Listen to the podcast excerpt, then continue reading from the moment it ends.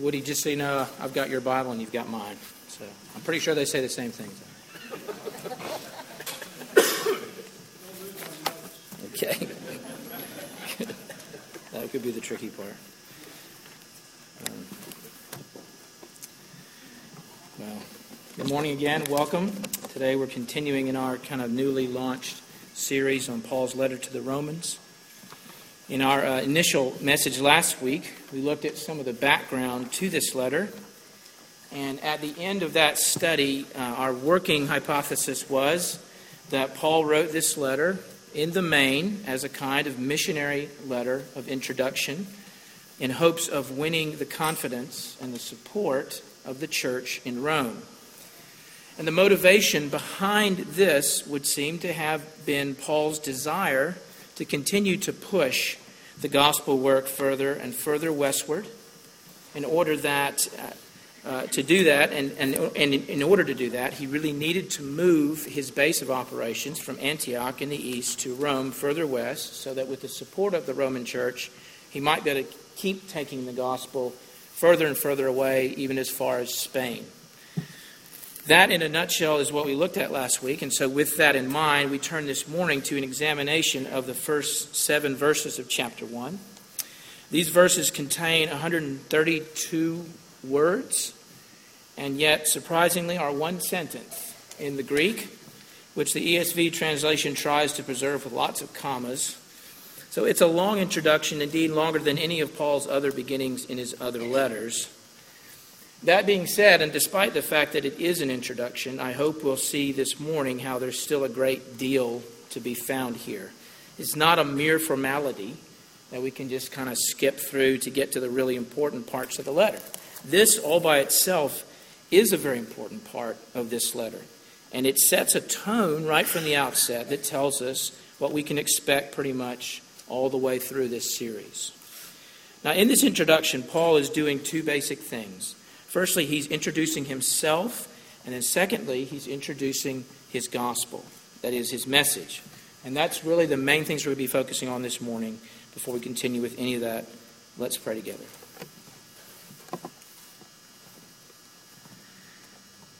Father in heaven, please uh, guide us now in this and through this reading of your word. Take us to good places. Show us good and helpful things, and by helpful I mean the great variety of ways that you do that, which are not always pleasant, but which are always right.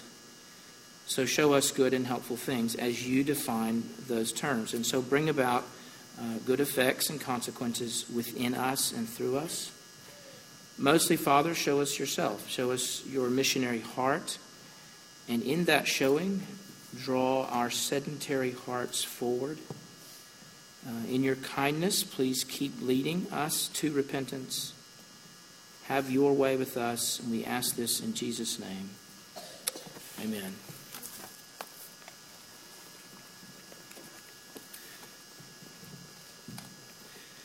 Romans 1 1.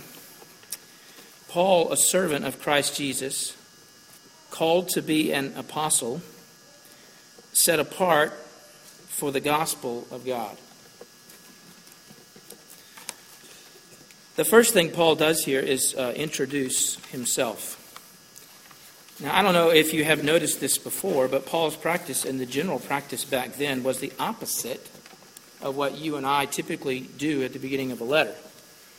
Uh, have you noticed that before? I mean, we, when you and I write a letter or send an email or text or whatever, we often will start by addressing the person we're writing to. Their name comes first, and uh, then we have the body of the letter, and then the last thing we do is kind of attach our name to it. Uh, Paul doesn't do that. Paul doesn't start with, Dear Romans, Dear Corinthians, Dear Timothy, Dear anybody. He starts with himself. Uh, and uh, the guy sending the letter, and he then in, indicates the intended recipients, and after all that, he develops the body of the letter. It's a different order, but he always does that. And uh, I don't think that approach was unique, to Paul. It was uh, sort of common in letter writing back then. He didn't invent it, but I think it nevertheless served him well, especially in this letter, where he was working hard to make a good, strong, convincing impression upon the Roman church. And all of that so that he might enlist them as partners with him in the gospel. And so he introduces himself first. And in doing so, he says three things, admittedly very quickly, but which, when you don't just go rushing right past them, communicate some important things about Paul. Firstly, Paul says that he is a servant, he's a, a doulos of Christ. And that in itself, as uh, one writer points out, is pretty revealing when you think about it. Paul is trying to introduce himself and his mission, trying to get the Romans on board. And you might think that in that kind of situation, uh, he would open up a little stronger than he has. You might think that he would uh, talk a little bit more about the things that he's done, maybe even possibly toot his horn a little bit just to say, look, I'm, I'm trying to work hard here for the gospel. Perhaps talking about some of the things he mentions in Philippians 3, for example, about his being from the tribe of Benjamin or Hebrew of Hebrews or a zealous, scrupulous pursuer of right living. Stuff like that. But he doesn't do that. In fact, he starts out in the opposite direction. He calls himself a servant, a slave of Jesus Christ. But the point there being not the abjectness of his position or his condition, but simply the completeness, the totality of his devotion. As uh, one commentator puts it, Paul is saying, that uh, he's sold out. He's saying that he's completely owned by Jesus. That's one thing he says. He also says he's called to be an apostle, and by and by means of that phrase, he's communicating that he who he is now, what he's doing, is not a self-chosen thing. It's not a function of a five-year or a twenty-year or a forty-year life plan. Uh, he hasn't called himself to be an apostle. Somebody else has called him. And the implication that appears in the next phrase is that he's been called by the same one that set him apart for the gospel, that is, for the good news. And that would be, of course, God himself. It is God's good news that Paul is announcing and bringing to the world. And Paul is simply God's megaphone, he's God's microphone, he's the sent messenger, uh, which is all that apostle means, is set apart for that particular task.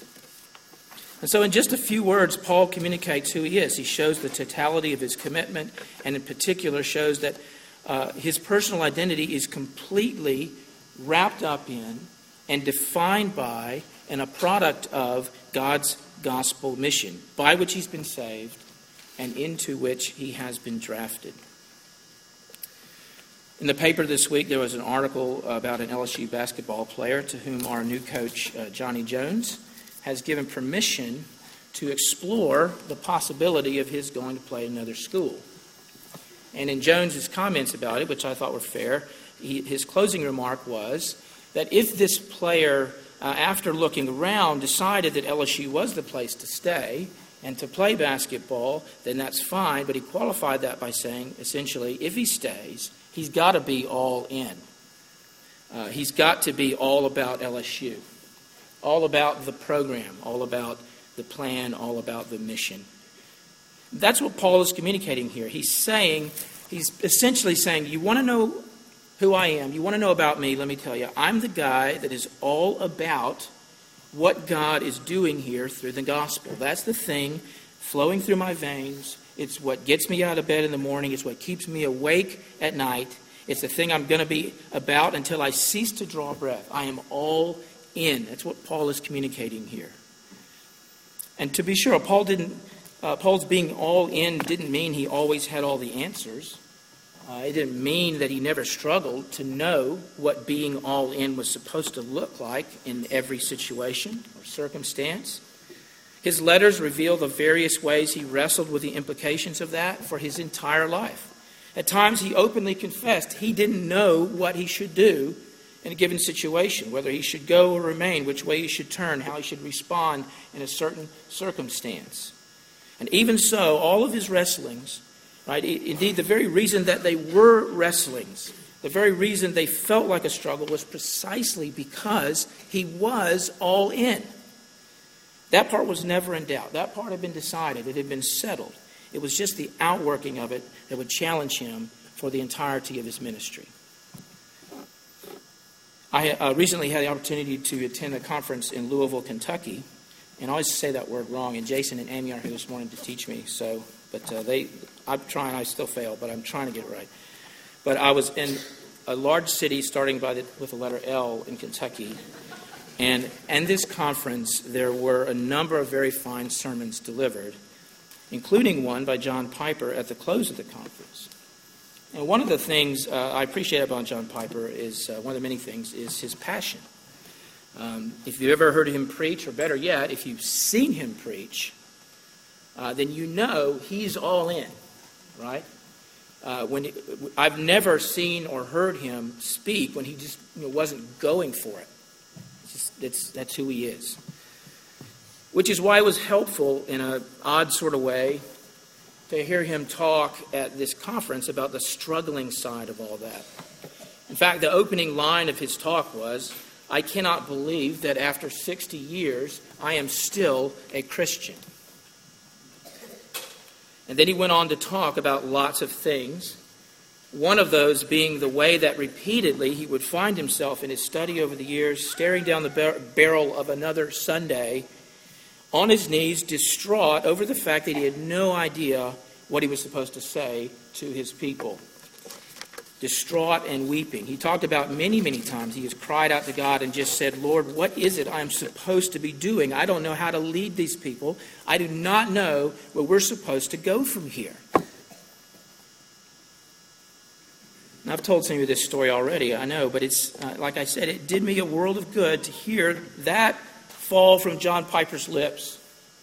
Because he's a guy that I would say is very much all about the mission. And he steadily remained all about it for years. And yet he openly admits to lots of struggle with putting shoe leather to that commitment. He openly talks about the uncertainties involved in pursuing that thing and working that thing out. And he is, I think, in that way, a lot like Paul, who was all about the mission.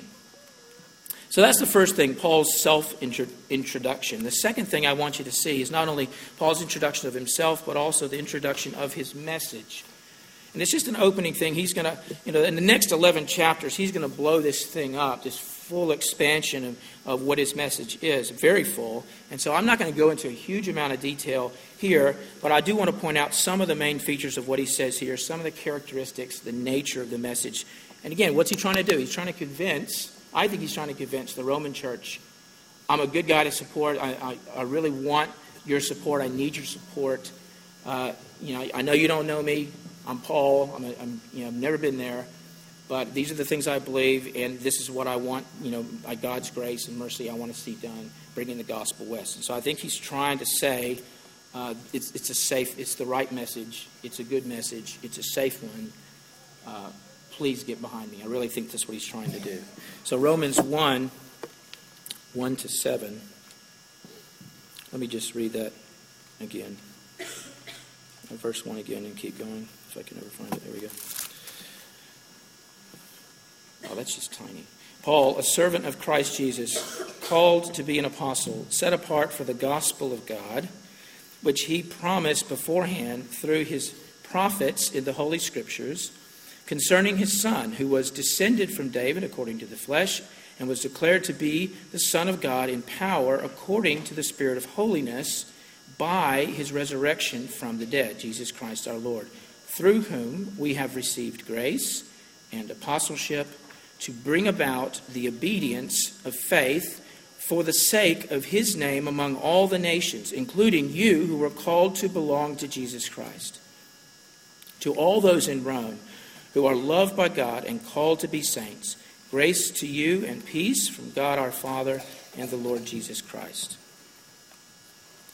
Specifically, there are uh, six things that I want to quickly draw your attention to with regard to this message, the character and nature of this message, as Paul introduced it in the verses just read. Firstly, he says it's of God.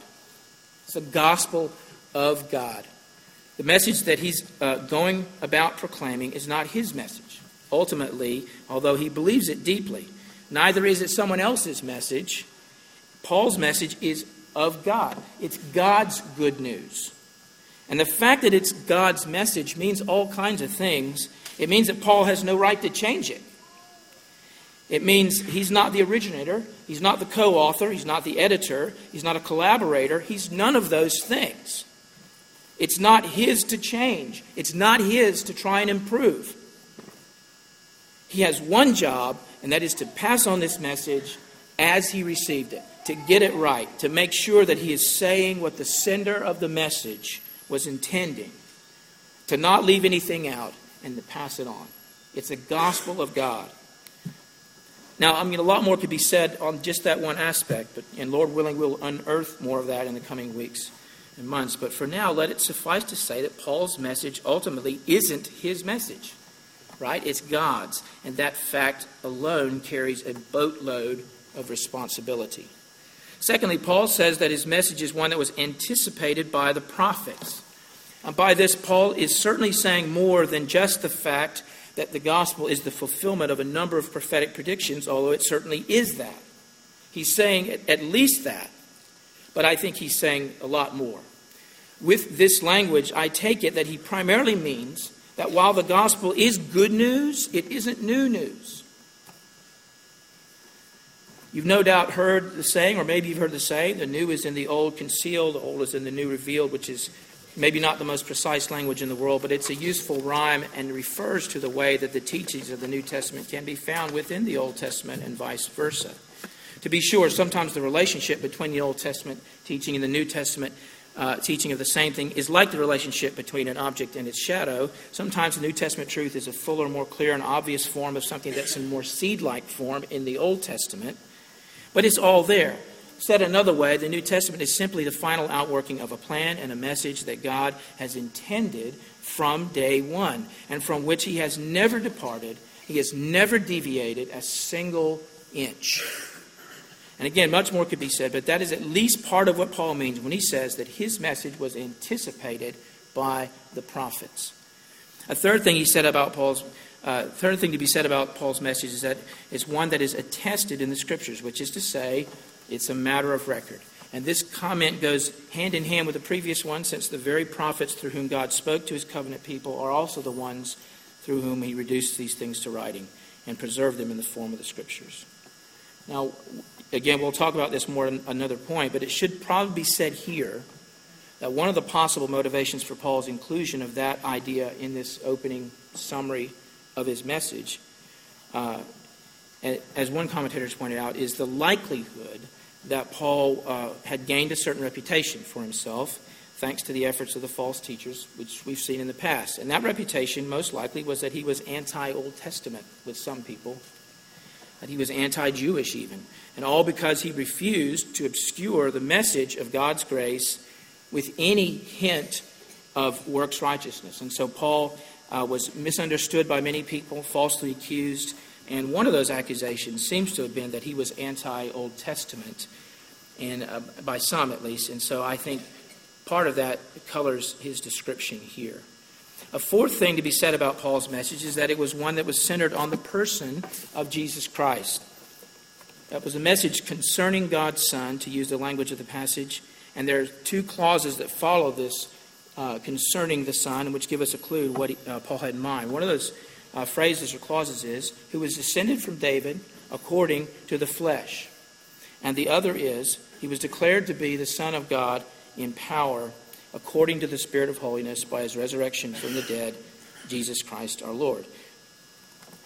And without getting bogged down into a great deal of discussion on those phrases, uh, which would be easy to do, what I think Paul is doing is this. With these phrases, he's showing that his message uh, is concerning his son, that it's about Jesus Christ, and specifically, it's about Jesus as uh, the one who was both human and divine. It's about Jesus who was a real life historical descendant of David, but who was also the very Son of God. A fact that was proven and demonstrated powerfully through his resurrection, which declared and announced, uh, like a neon sign, that Jesus was a descendant of David, but so much more than that. Now, don't get too hung up on the word in there, declared. Paul, by using that word, declared the Son of God, Paul isn't saying that Jesus wasn't the Son of God before his resurrection. Paul wasn't saying that it wasn't until after the resurrection that Jesus got the title Son of God. He was, and he always has been, and always will be the Son of God. Nobody knew that better than Paul. But what Paul is saying is that it was the resurrection that trumpeted his identity in power. And that phrase is key there in power. Uh, it trumpeted that in power in a way that nothing else had done before. The fifth thing to see about Paul's message is that it was one that uh, left a mark, so to speak, in his life and was continuing to do so. At least three things are seen in, in uh, what Paul says here. He says, he talks about grace. There was the evidence, the mark of grace in Paul's life, by which I take Paul to mean the experience of God's grace. That is, the fact and the experience of forgiveness, of being of both being forgiven and knowing that you are forgiven. A second evidence was the simple fact of his being an apostle, right? I mean, Jesus literally struck him down on the road to Damascus, and drafted him irresistibly into the service of the gospel. And a third piece of evidence is found in the phrase obedience of faith. Paul said he received grace and apostleship, purpose clause, to bring about the obedience of faith. Right? And this refers, I think, to at least two things. Uh, for one thing, it's referring to the obedience that is faith, right? In other words, when a person sees their sin and they see their need for God's mercy, and then they trust in what God has done to make him or her right with God, when that sort of thing happens, the response of faith is, in effect, the first act of obedience. It's not an obedience by which you're saved, but it's an obedience through which you're saved, as Ephesians 2 puts it. For by grace you have been saved through faith right? Faith is the right and expected response to God's unmerited favor and kindness, as can only be seen when the Holy Spirit works to give us eyes and ears to hear and see and embrace the truth. The other thing that this refers to is simply the fact that belief and real faith has consequences. Uh, you know, we are saved by faith alone, but that faith uh, is accompanied by a life that evidences the reality of which you now profess. The gospel doesn't just affect the way that we think, it affects the way we live, uh, the way that you are. Jesus didn't die just so that you could clarify your thinking on a number of issues, He died to make you holy and to set you apart. Let me say that in a better way. He died that God might be glorified through the life of Christ made manifest within you. The sixth thing to see about Paul's message is its goal or purpose. Paul said he received grace and apostleship to bring about the obedience of faith. Why? For the sake of his name among all the nations. In short, the goal of his gospel message ultimately is the glory of God among the nations. There are a lot of nations out there, and, and the goal is, is God's glory in every single one of them. So Paul introduces his message, and he tells us these six different things. It's of God. It was announced by the prophets, and uh, it's not new news. It's attested in the scriptures. It's not an anti Old Testament thing, but actually flows right out of it. It's centered on Jesus Christ, both human and divine, both descendant of David and the one through whom the new age of the Spirit has been ushered in through the resurrection. It's a life changing message that will not and cannot leave you alone and finally, it's a message whose goal is nothing less than God being glorified and praised on every square inch of this planet, on the lips of every person who has ever lived or ever will live. And one last thing I want to do with you here this morning in this opening section uh, is to see that Paul, after introducing himself, after introducing his message, he finishes his introduction by briefly addressing his recipients and I think in so doing encourages them and challenges them by saying, uh, by saying through some really short, saying some things that are really short, but I think extremely impactful. Um, he talks about his calling, but now he wants to talk about their calling, specifically verses uh, 5 to 7 there, where he says, Through whom we have received grace and apostleship to bring about the beings of faith for the sake of his name among all the nations, including you who are called to belong to Jesus Christ. To all those in Rome who are loved by God and called to be saints, grace to you and peace from God our Father and Lord Jesus Christ. Paul addresses the Romans as the recipients of this mission into which he's been called and uses three phrases to describe the situation and standing of the Roman Christians with respect to God. He says they're called to belong to Jesus. He says they are loved by God. And he says that they are called to be saints. Let's think about that second phrase first. Paul says that these Roman believers are loved by God. And uh, it's a wonderful description What a, it's a telling description. I mean, what an identity. Who, who are you?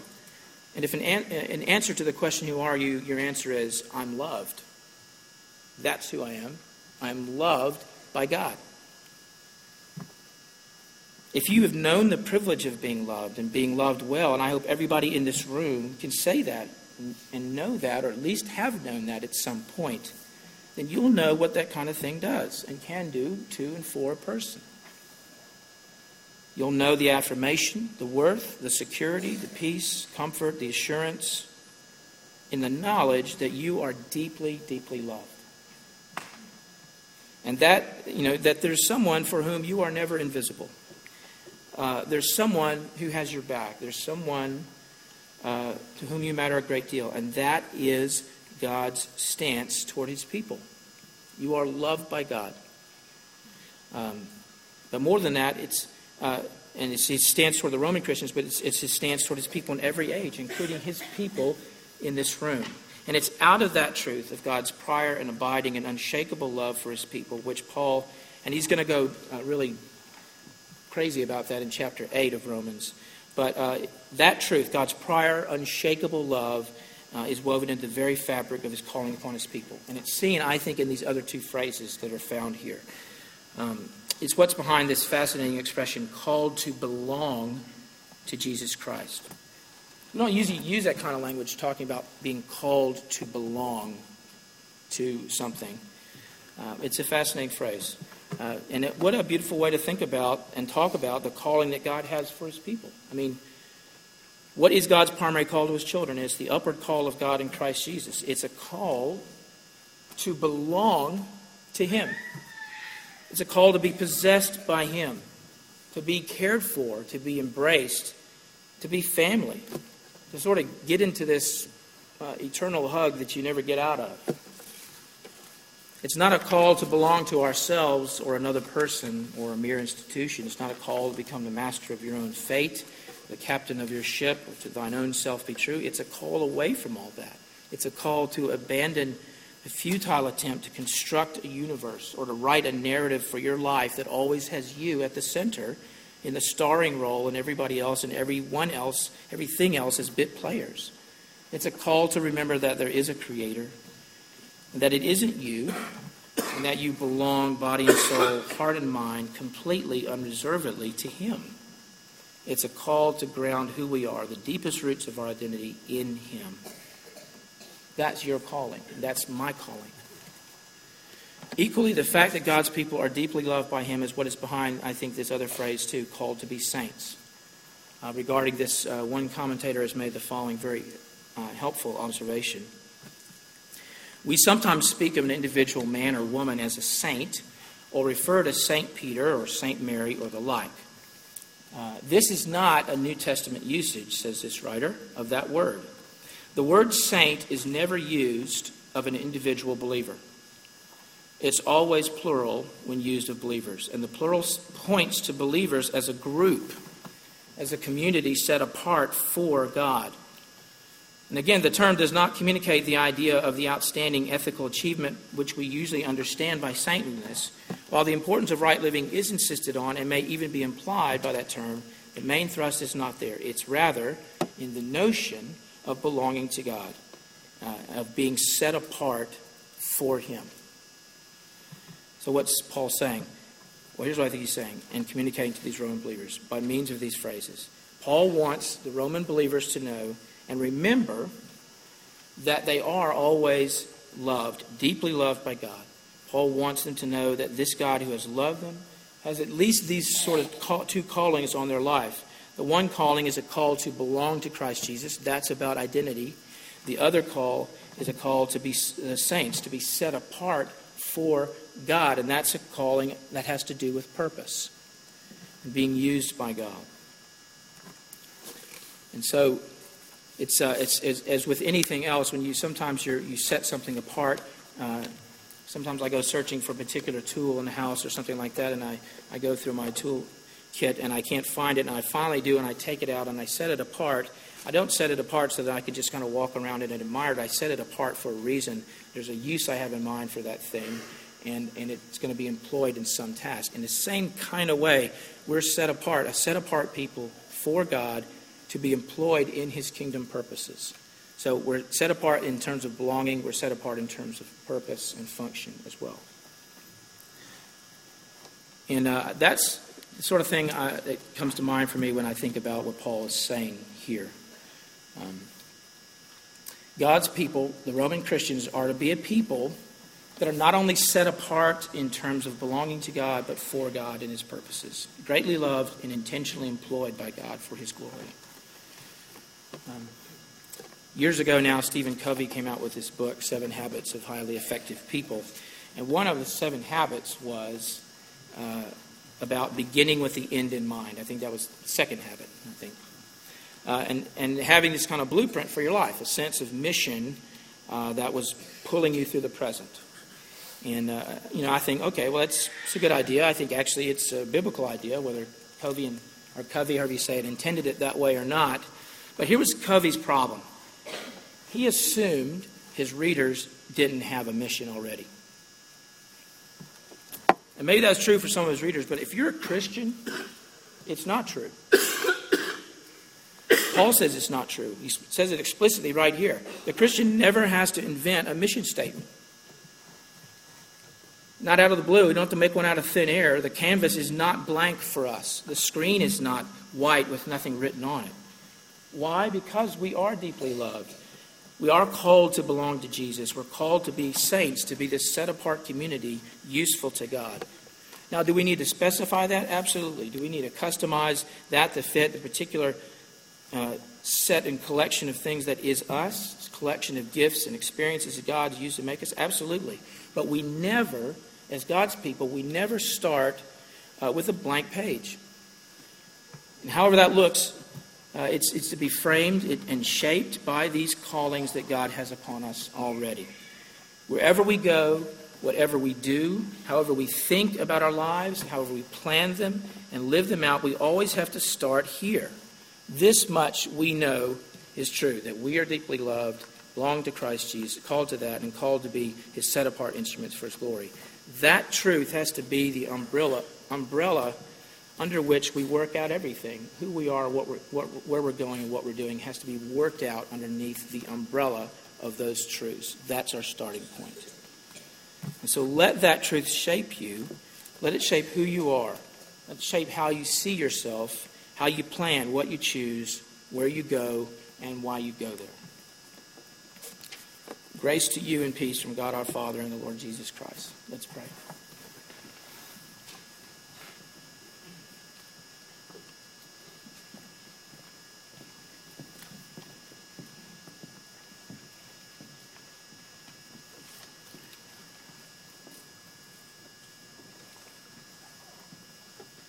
Father in heaven, please uh, help us now to um, take to heart the truths that are here, these things that Paul uh, encouraged the Roman Christians with, which are also true for us. We pray, Father, that they would have the same sort of effect in our lives uh, as Paul uh, hoped and intended they would have for the Roman Christians when he wrote these words.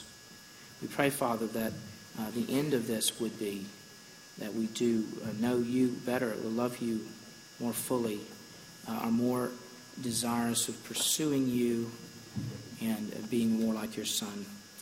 Uh, and Father, uh, more convinced of the, the grace and provision you've made for us in the Lord Jesus and the fact that you are going to finish this thing that you have started. So, Father, we pray these things in Christ's name for his sake. Amen. Those who are taking up the morning offering will come forward. We'll collect that at this time.